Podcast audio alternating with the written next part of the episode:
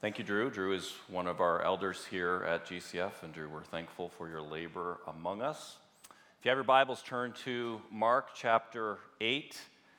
As we continue in our series here in the Gospel of Mark, Mark chapter 8, Matthew, Mark, Mark chapter 8, I'll read just a short passage, verses 27 through 30 this morning. Beginning next Sunday, we begin our uh, Advent preaching series. What that really means is two practical things. Number one, it means that including Christmas Eve and Christmas Day, we'll have five opportunities, five Christmas related sermons, five opportunities to gather together to celebrate specifically the birth of Christ. So if you like Christmas, this is the church to be in. So we're excited about that. I'm excited about that. On that note, uh, Christmas Eve service will be here at 4 p.m. Christmas Day, that is a Sunday, will be right here at 10 a.m. And so uh, you can put that on your calendars. Second thing that our, our Advent series means is that uh, you will have a bit of a rotating cast of preachers here, as we have done in previous years.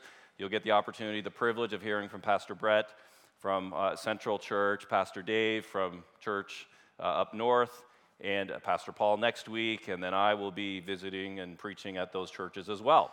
So this is, uh, it's a great opportunity to, uh, to be able to hear from those guys. I know you will be blessed. Be kind to them as they come here. I know you will. Uh, so I won't see you for a few weeks here, and I will miss you. I just want you to know that. I'm serious. I will miss you. All right. Uh, if you have your Bibles, please stand as I read Mark chapter 8, starting at verse 27. And Jesus went on with his disciples to the villages of Caesarea Philippi. And on the way, he asked his disciples, Who do people say that I am? And they told him, John the Baptist. And others say, Elijah. And others, one of the prophets. And he asked them, But who do you say that I am? Peter answered him, You are the Christ. And he strictly charged them to tell no one about him. This is God's word for us this morning. You may be seated. Join me in prayer. Not to us, O Lord, but to your name be glory because of your love and faithfulness. We trust in you, Lord, the maker of heaven and earth, our helper, and indeed our shield. Give us, Lord, now ears to hear. Some, some hearing this need to be awakened to eternal things. Some have been deceived. Some of us this morning, Lord, need your word of comfort. And some of us here are, are far too comfortable. So give us, Lord, exactly what we need from your word and do this for the sake of your great name and for our good. In Jesus' name I pray. Amen. On most days, we get asked a lot of different questions.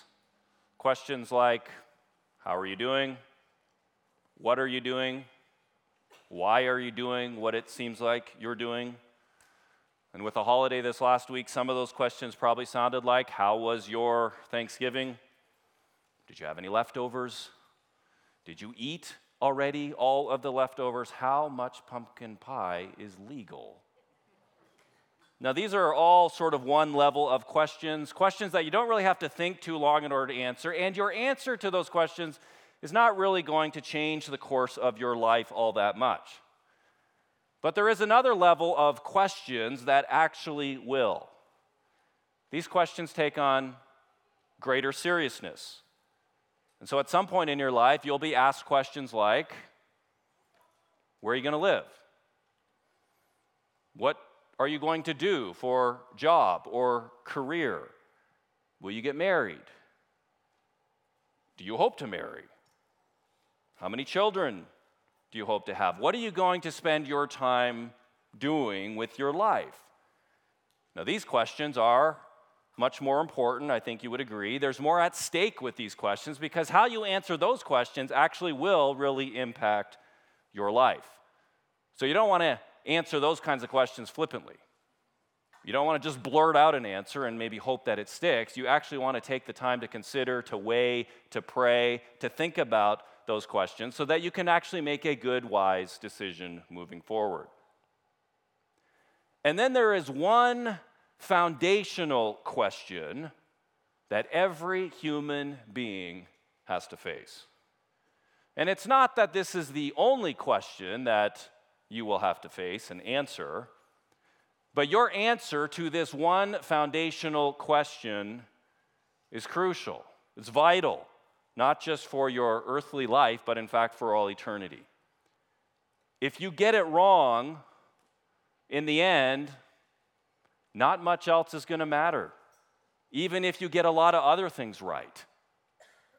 But if you get it right, then you're well on your way to getting life right.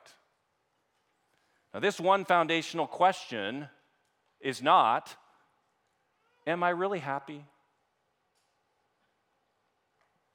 Am I living my truth? Am I kind to others? Am I making a difference to people around me? Am I a good person? These are the sorts of questions our culture loves to ask. But the one foundational question that every human being has to answer is found here in verse 29 in our text in Mark chapter 8.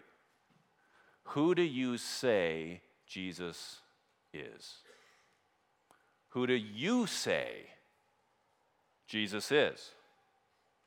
Do you know that Jesus actually wants to know your answer? He actually wants to know what you say. He actually wants to know what you think about him. And so it's not enough, friends, to parrot what you've heard others say about him. Well, my parents, they talk a lot about Jesus. They, they say this about him. My teachers, well, they say other things about Jesus. My friend says a lot about Jesus, but he's mostly wrong on most things, so I'm not going to really agree with him. I've listened to a lot of podcasts, I've read a lot of books, I read a blog. There's, there's conflicting information about Jesus, so I'm not sure who to believe. That's not what Jesus is asking of you this morning. He doesn't want the conservative Christian answer. He doesn't want the Christian private school answer. He doesn't want the homeschool answer. He doesn't want the answer you know your parents want you to give. He doesn't want the answer that is expected. He actually wants to know your answer. He wants to know what you say about him. Who do you say Jesus is? Now, you might wonder why this is such an important question. And honestly, being very candid, it's usually not all that important for us to, to be able to answer who someone is that lived 2,000 years ago, let alone 200 years ago. I mean, if I asked you who George Washington is, or Abraham Lincoln, or Thomas Jefferson, I'm pretty sure your history teachers would appreciate if you got the right answer.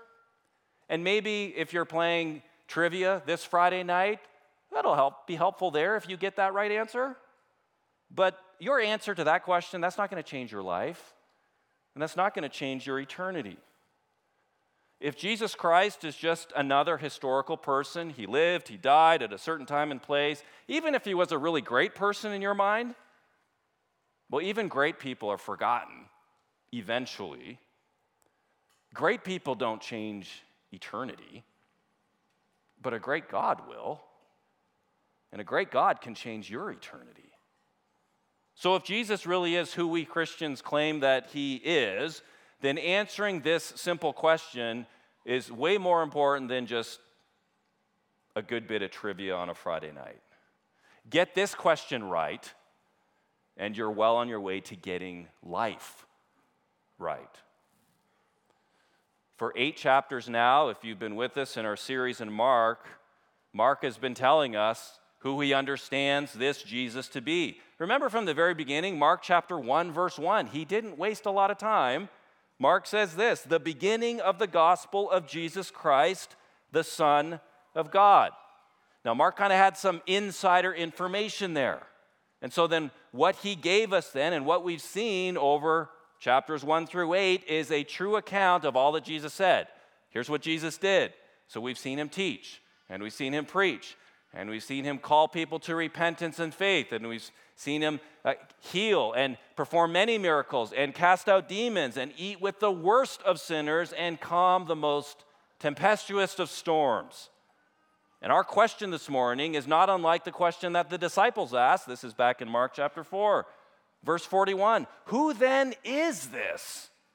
I mean, who, who is this guy that even the wind and the sea obey him? Now, it's that very question that Jesus presses upon his disciples here in our text to wrestle with. Remember, Jesus knows what his disciples don't. We've seen that, haven't we, over the last couple weeks, particularly here in Mark chapter 8. The disciples are not seeing things clearly, they're not getting it. So, even though Jesus, they had witnessed Jesus feed 4,000 people with not much bread at all, even though their conversation in the boat revolved around that said bread, they just weren't cluing in. Even though his disciples didn't understand that, like last week, they are the blind man. They are the blind man from Bethsaida. They don't see everything clearly yet. Notice what Jesus does here. He doesn't leave them, He doesn't abandon them. He knows they're not getting it. Jesus doesn't politely excuse himself, walk away, and think, you know, where do I find smarter disciples? Maybe less high maintenance than these guys. Here's what he does, verse 27. And Jesus went on with his disciples. Just that phrase there, he went on. I don't know about you, but I am thankful that Jesus goes on with us. He keeps going on. And Jesus went on with his disciples to the villages of Caesarea Philippi. And on the way, he asked his disciples, Who do people say that I am? So Jesus takes his disciples here about as far north as you can go from Jerusalem and still be in Israel.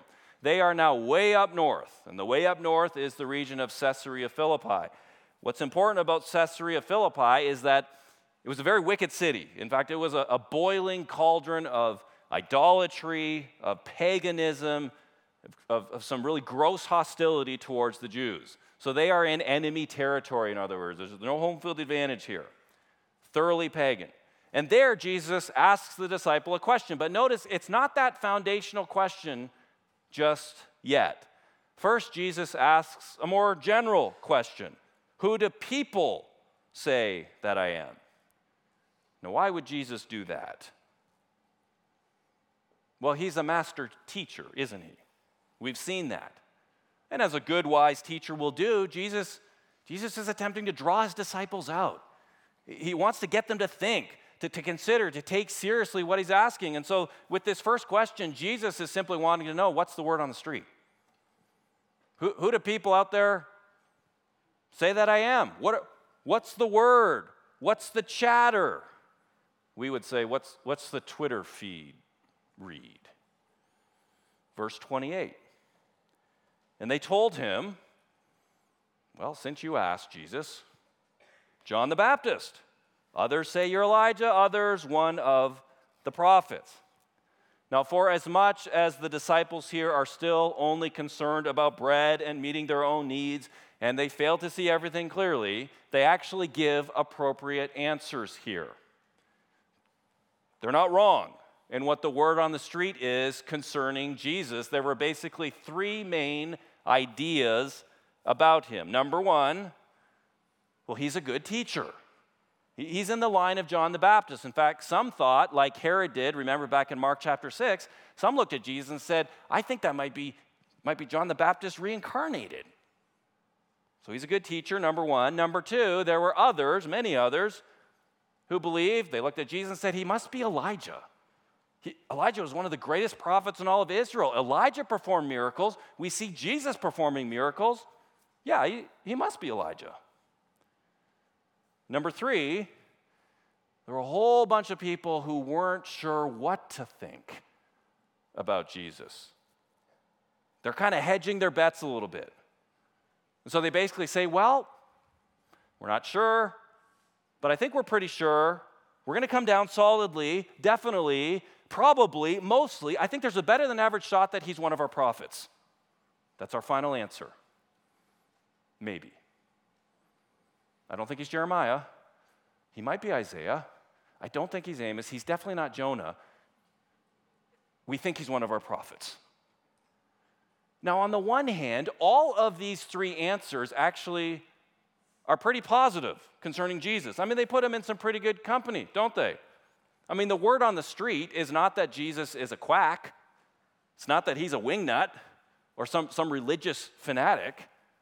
No, people are saying he, he's a great teacher, he, he's a prominent prophet. He, he comes from a long line of preachers that God has used, that God has entrusted with his message. That's pretty favorable. But on the other hand, all of these answers are wrong. All of these popular opinions about Jesus, well, they just don't go deep enough. Because Jesus is not simply a good teacher, he's not simply a wise prophet, he's not simply a forerunner or a pointer paving the way for the next guy. I mean, Jesus is the guy. And so if you look at Jesus this morning and you say, well, he's, he's, he's a messenger, he's, he's kind of the trailblazer, he was pointing to someone else, he's the pointer and not the point, well, you will have missed the point. Because Jesus is not just a great teacher, he is the teacher who taught that sinful men and women who have no hope, who deserve to die for their sins, can actually be rescued by the same God that they have offended and sinned against. Jesus is not just a great prophet from a long time ago who promised that one day God would do something great. Jesus himself went on the cross. He suffered and died as the very Son of God to bring about that salvation that the prophets had foretold for ages and ages. So if you look at Jesus this morning and you say, you know, I think he was a great man, he was the best human being that ever lived, he was a wise guy, he spoke the words of God, and you leave it right there, well, then you really don't understand Jesus. And just like the disciples, you're not seeing everything clearly, at least not yet. So, for these dis- disciples, Jesus, in effect, took them on a, on a little field trip here, didn't he? He took them up way north to this very pagan, wicked area and it's like Jesus looked around and said, Okay, guys, every false God is here. Choose your own adventure, choose your option. They're all here. You can dabble a little bit here. You can, I mean, everything's at play. You, people are saying all kinds of things about me. But I want to know what you say. What do you think about me? 21st century West is actually not unlike the first century East, is it? And we have all kinds of gods in operation today. We've got a smorgasbord. You can pick and choose whatever you want. You can dabble a little bit. You can take a little bit here, a little bit here. You can create your own God. In fact, if we functionally, if we really believe we have gods of comfort, gods of status, gods of convenience, and if we press in a little bit more and we actually think, well, if if self, the kingdom of self, if self is the authority, in other words, don't tell me what to think and do. Who are you to tell me what to think and do? Because I'm the captain of my own ship. If functionally that's how we live, then there's a whole lot of gods walking around here, aren't there? And yet Jesus still comes into our culture and our world this morning and here we are surrounded by all kinds of gods. We can pick and choose. We can have a veritable smorgasbord, a buffet if we wanted. And Jesus still says, Who do you say I am? What do you say about me? Brothers and sisters, you can get a lot of things right about Jesus and still not know him personally. You can have a really positive view of Jesus, yet completely misunderstand him and miss him completely. You can actually look at Jesus and applaud him for attributes and characteristics that you really admire, that you like, that, that you would want in your own life, yet you can still be blind to Him, blind to His identity, blind to His mission, blind to His purpose, and end up, in fact, denying who He really is. So at some point, every one of us needs to face this one fundamental, foundational question Who do you say Jesus is? And that's the question here in verse 29 that Jesus presses to his disciples. Who do you say I am? Now, it might be helpful for our understanding here to note that when Jesus asks this question, it's in the plural, so it's, so it's who do you all? He's not just speaking to one person, he's looking at all of his disciples here, saying, Who do all of you say? What do all of you say? I suppose if we were in Alabama, it'd be y'all. Who do you all say I am? Now, Peter here speaks on behalf of all the disciples. He's the spokesperson. Now, just if you can, use a little bit of sanctified imagination. Can you imagine just being in this very spot? Jesus has just asked the disciples this foundational question. And he just waits. And again, this is, this is speculation on my part. So don't be sending me emails and saying, Where's that in the Bible? I'm saying it's not in the Bible. But, but I think we can appreciate the magnitude. I think we can appreciate the tension of this moment. I mean, this would be this would be one of those thin places in the Bible. Remember, those thin places are when time and eternity meet when, when the divine and the human kind of collide. So there's all kinds of those. If, you're, if you have eyes to see, you read along in the Bible and think, whoa, I, gotta wait. I gotta catch my breath here a little bit. Can you imagine being in that? That's a thin place. A thick place is probably, you know, being on the canoe with Jesus and the disciples are arguing about bread. They're just not getting it at all. But here we have one of those thin places mean, Jesus has just asked his disciples this foundational question. There, there's no more important question that Jesus could ask of his disciples. And here, right in the middle of Mark's gospel, and right in the middle here of this dramatic story, we then hear the voice of Peter speaking for the disciples. And he says, You are the Christ. You Jesus are the Christ. It's an incredible statement. But what did Peter mean by that? Now, in, in saying that Jesus is the Christ, he's saying, Jesus, you are the anointed one. It's from the Hebrew, it's the word for Messiah, the anointed one. Jesus, you are the anointed one. Now, in the Old Testament, Peter is a good Jewish boy. So he gets this. In the Old Testament, there were three groups of people who were anointed there were prophets, there were priests, and there were kings. And each of them was anointed for a very specific task, a very specific purpose. Prophets were anointed for speaking, priests for serving and ministering, and kings for ruling. But what's interesting is that no one did all three in the Old Testament.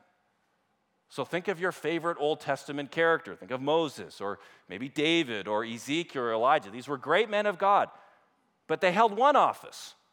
They did not hold all three. Nobody could possibly hold all three offices and do it with perfection, in complete righteousness, without ever sinning. Yet here's Peter saying, Jesus, you're different. You're the anointed one. You are the Christ. You are the Messiah. You hold all three your prophet, your priest, your king, and you do it perfectly. So, Peter's confession here is way more than simply Jesus, we think you're a good guy. We think you're a, miracle worker. Yeah, we took a poll here. We think you're a, a wise prophet.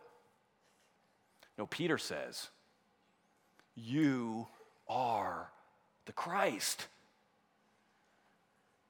for all of Peter's foibles and mistakes and sins and weaknesses which Scripture documents, he got this right. And, brothers and sisters, keep in mind here that nobody, no other human being ever said what Peter just said. This is the first time. I mean, Peter, no human being up to this point has professed what Peter just professed. No human being had ever got it right, except for Peter right here. Peter's going against the popular opinions of Jesus. He's going against a very wicked pagan culture. He's doing and saying what nobody has ever said before. He calls Jesus the Christ. So it's an incredible, astounding profession. So much so that in Matthew's account, we read this in Matthew chapter 16, Matthew fills in a few more details for us. But Matthew then says that this confession, Peter's confession, was brought about by God the Father, that flesh and blood could not bring it about. In other words, Peter didn't just come up with this on his own. No, this is divine. It was, in fact, the work of God. So Peter gets the right answer here about Jesus in Mark chapter 8. It's just not the complete answer. A few verses later, in Mark chapter 8 here, Peter discovers that the Messiah, his Messiah, must suffer and die on a cross for the sins of humanity. And that, in fact, shatters Peter's expectations, his expectations of Jesus as the Messiah. Now, we're going to look at that passage. We'll get there really the 1st of January. But in this passage, Peter's expectations for who Jesus is, for what he thinks the Messiah will do, are completely shattered. And when his expectations are shattered, so goes his common sense. Because Peter rebukes Jesus. He says, Jesus, stop talking nonsense. Everybody knows messiahs don't die. That's why they're messiahs. They don't have to die. And Jesus then rebukes Peter. He calls Peter Satan. He tells him he's not thinking straight. Happy New Year. Can't wait to get there. I mean, it goes downhill fast for Peter, doesn't it? Peter sees, but he doesn't see clearly. Peter confesses the right answer, it's just not the full answer. It's not the complete answer just yet. Peter knows that Jesus is the anointed Messiah, but he doesn't understand what this Messiah would actually do. Peter's confession, I think we would say at this point, was, was an A, maybe even A plus. But his understanding of everything that that meant for the Messiah, for Jesus, that was probably trending about at a C, maybe even C minus. So we're not surprised then by what Jesus tells his disciples not to do. Verse 30. And he, Jesus, strictly charged them to tell no one about him. Jesus knows that his disciples are not quite getting it yet. They're not getting the full picture. So, so, so to start proclaiming and preaching partial truths about Jesus, well, that would not be helpful for his earthly ministry. In fact, that would be completely unhelpful. The disciples need more time. What they most need is another touch from Jesus, and then another one, and then another one, and then another one after that, and a few more after that. I mean, the disciples are a whole lot like us, aren't they?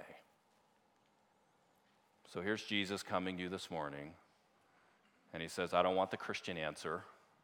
I don't want the answer that maybe you've been taught. It might be the right answer, but I don't want you just to parrot that. I don't want the answer that you're hearing or what's popular. I really want to know what you say. Who do you say Jesus is? And that's a question, friends, that you just can't wiggle your way out of. You can't strategize out of that. You can't ignore it, nor can you play it safe. It's not like there's a sort of a spiritual land of Switzerland that you can claim neutrality. If I can just live there, I don't have to confront it. No. Who do you say Jesus is? And just like, or just as in the first century, our 21st century gives us many different options and many different ways to answer that question, and the vast majority of them are completely unhelpful. This was uh, just a recent survey a couple years ago by Barna Research. The majority of Americans believe that Jesus, number one, was a real historical figure. We can work with that. Okay, they also believe, according to this research, that younger generations are far less likely to believe that Jesus was actually God. And so you might wonder, well, why do we why do we spend the time and the energy? And it takes both of those, time and energy, to teach some very young kids some very, very big, important truths about God. Why do we really care about middle schoolers and high schoolers? Because the air that they breathe and the air that we breathe is blowing against them hard. I mean, is Jesus just another spiritual guru and another good guy? Or is he actually God? There's a big difference. As research continued, Americans are divided over whether Jesus was actually sinless and are conflicted over, and it appears that there are just two options here. Americans are conflicted over whether one's good deeds or Jesus is the way to get to heaven. Guess you're supposed to choose your good deeds or Jesus. Choose Jesus. Like, you don't have to be class valedictorian to make a wise decision there. Jesus or Jeff. I'm going to go with Jesus. Go with Jesus. Now, what all this means, brothers and sisters, is that there's a whole lot of confusion in our day about Jesus, about his identity, about his mission and his purpose, and actually what that actually means then for people like us. So when Jesus comes to you, and he does this morning, and he says to you, Who do you say I am? And in brackets, I, I really want to know. That's what Jesus is saying. Like, I'm not joking. Who do you say I am? I wouldn't just blurt something out. I wouldn't give him the answer that you think is going to make your parents happy, or your friend, or your pastor. You need to think seriously and then decide. Because everybody can't be right about Jesus. Somebody's wrong about him. And I don't want you to be wrong about Jesus. A few years ago, Bono, the lead singer of U2, was in an interview. Was asked about Jesus. Here's what he said. It's a, it's, I'm going to read the whole quote because I want you to get the whole picture. It's, uh, it'll be up on the screen. You can follow along. Here's what Bono said. He said, Look, the secular response to the Christ story always goes like this He's a great prophet, obviously a very interesting guy, had a lot to say along the lines of other great prophets, be they Elijah, Muhammad, Buddha, Confucius. But actually, Christ doesn't allow that. He doesn't let you off the hook. Christ says, No, I'm not saying I'm a prophet. I'm saying I'm the Messiah. I'm saying I am God incarnate. And people say, No, no, please just be a prophet. A prophet we can take. But don't mention the M word because you know we're going to have to crucify you. And he goes, No, no, I, I, know you're expecting me to come back with an army and set you free from these creeps, but I actually I am the Messiah. So what you're left with is either Christ, who was who he said he was, the Messiah, or a complete nutcase. I mean, we're talking nutcase on the level of Charles Manson. This man was strapping himself to a bomb and had King of the Jews on his head. And as they're putting him on the cross, was going, okay, martyrdom, here we go. Bring on the pain. The idea that the entire course of civilization for over half of the globe could have its fate changed and turned upside down by a nutcase, for me, well, that's far fetched. Go Bono. Jesus Christ is no less controversial today, brothers and sisters, than he was in the first century. You start talking about Jesus the Christ at your office Christmas party this week or in the next few weeks, even with the wonderful melodious Christmas carols in the background, well, you're liable to get canceled by those around you, even if it's just for the next few hours, the remainder of the night. I mean, the name Jesus Christ is either a swear word or it's a profound blessing. At the name of Jesus, you, you either shake your fist in rebellion or you bow your head in submission. But you can't just say the name Jesus and have it not mean anything. We don't have that option. He hasn't given us that option. So, who do you say Jesus is? You get that wrong. And in the end, not much else is really going to matter. But you get it right. And you are well on your way to getting life right. So maybe you're here this morning and you're taking this in and you say, Well, I think I need more time. I'm not sure. Totally fair. Thanks for your honesty. So do it then. Take the time to look into Jesus. Search the scriptures. If, if you've had enough of Mark or you want a little bit of change, I would encourage you to, to start reading the Gospel of John then.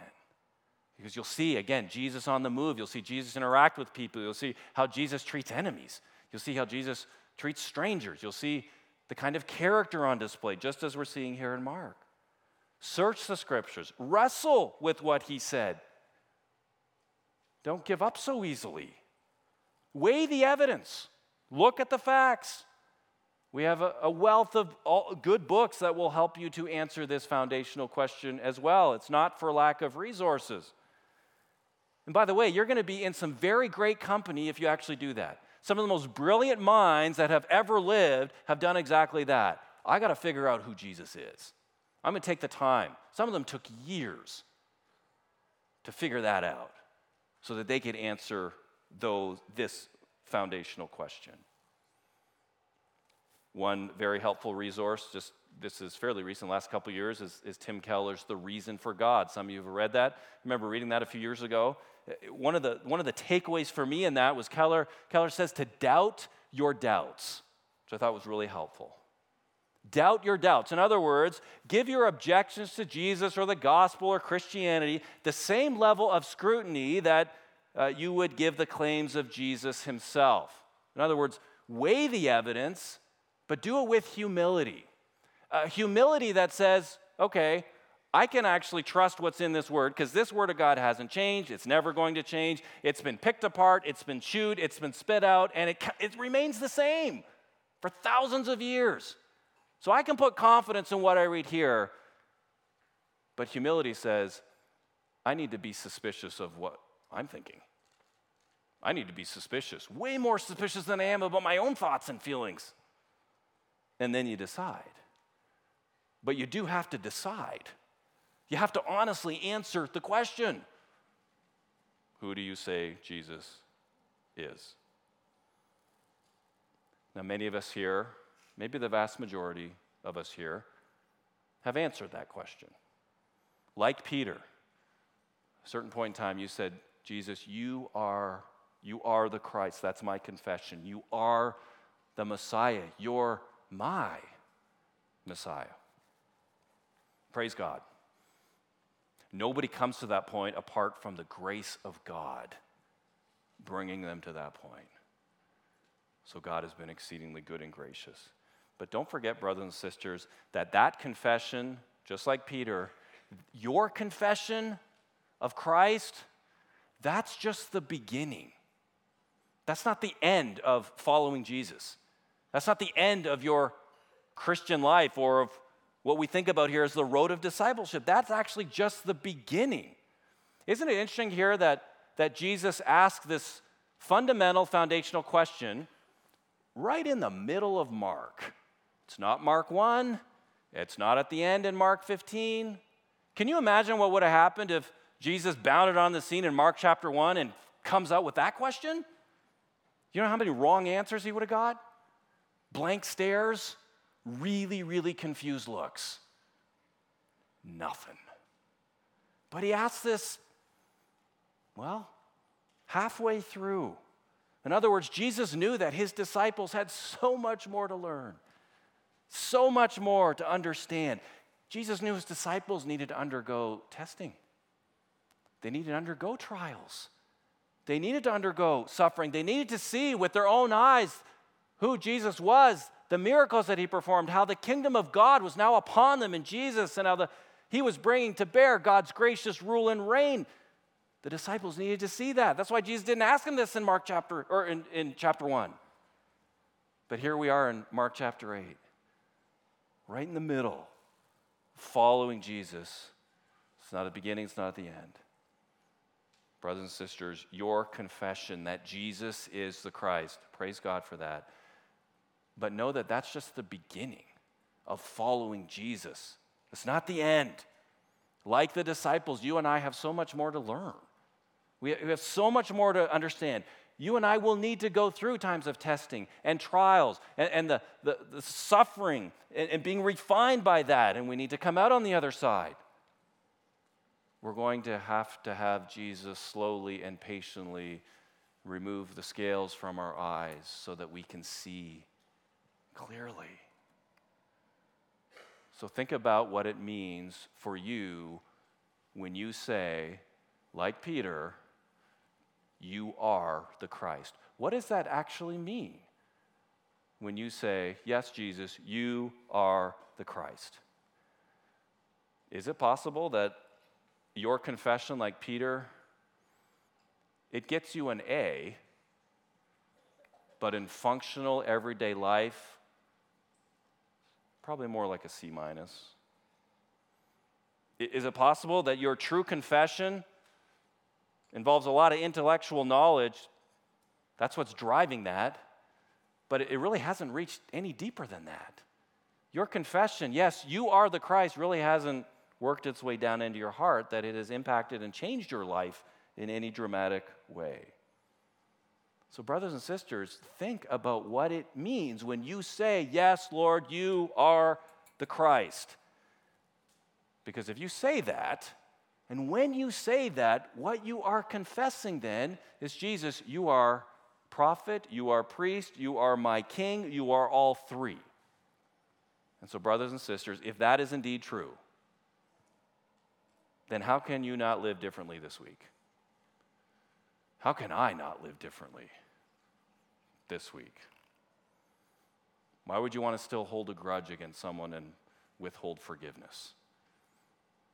Christ, your high priest, died on the cross to forgive you of your sins.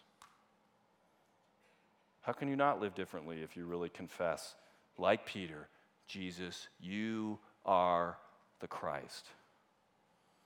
Faith in this Jesus, faith in Christ, brothers and sisters, means more than just agreeing, checking a few boxes on the theological exam. Faith in Christ means making a judgment about Jesus. You have weighed, you have considered, you have thought, you have prayed, you have asked, but then you actually do decide. You have made a decision, and then you begin to live your whole life as if that is true, regardless of the cultural winds that are blowing in your face, regardless of who agrees or disagrees. Faith in Christ means that you make a decision about Jesus you count the cost and you say, you know what, you're worth it. Jesus, you are worth it, even if it costs me dearly, because it might. Faith in this Christ, that confession, means that you live this week like your foundational confession really does matter because it really does matter. And I can't decide that for you. You can't decide that for me. You can't decide that for your loved ones, for your kids. But every one of us, every human being, has to face that question and has to answer it. Who do you say Jesus is?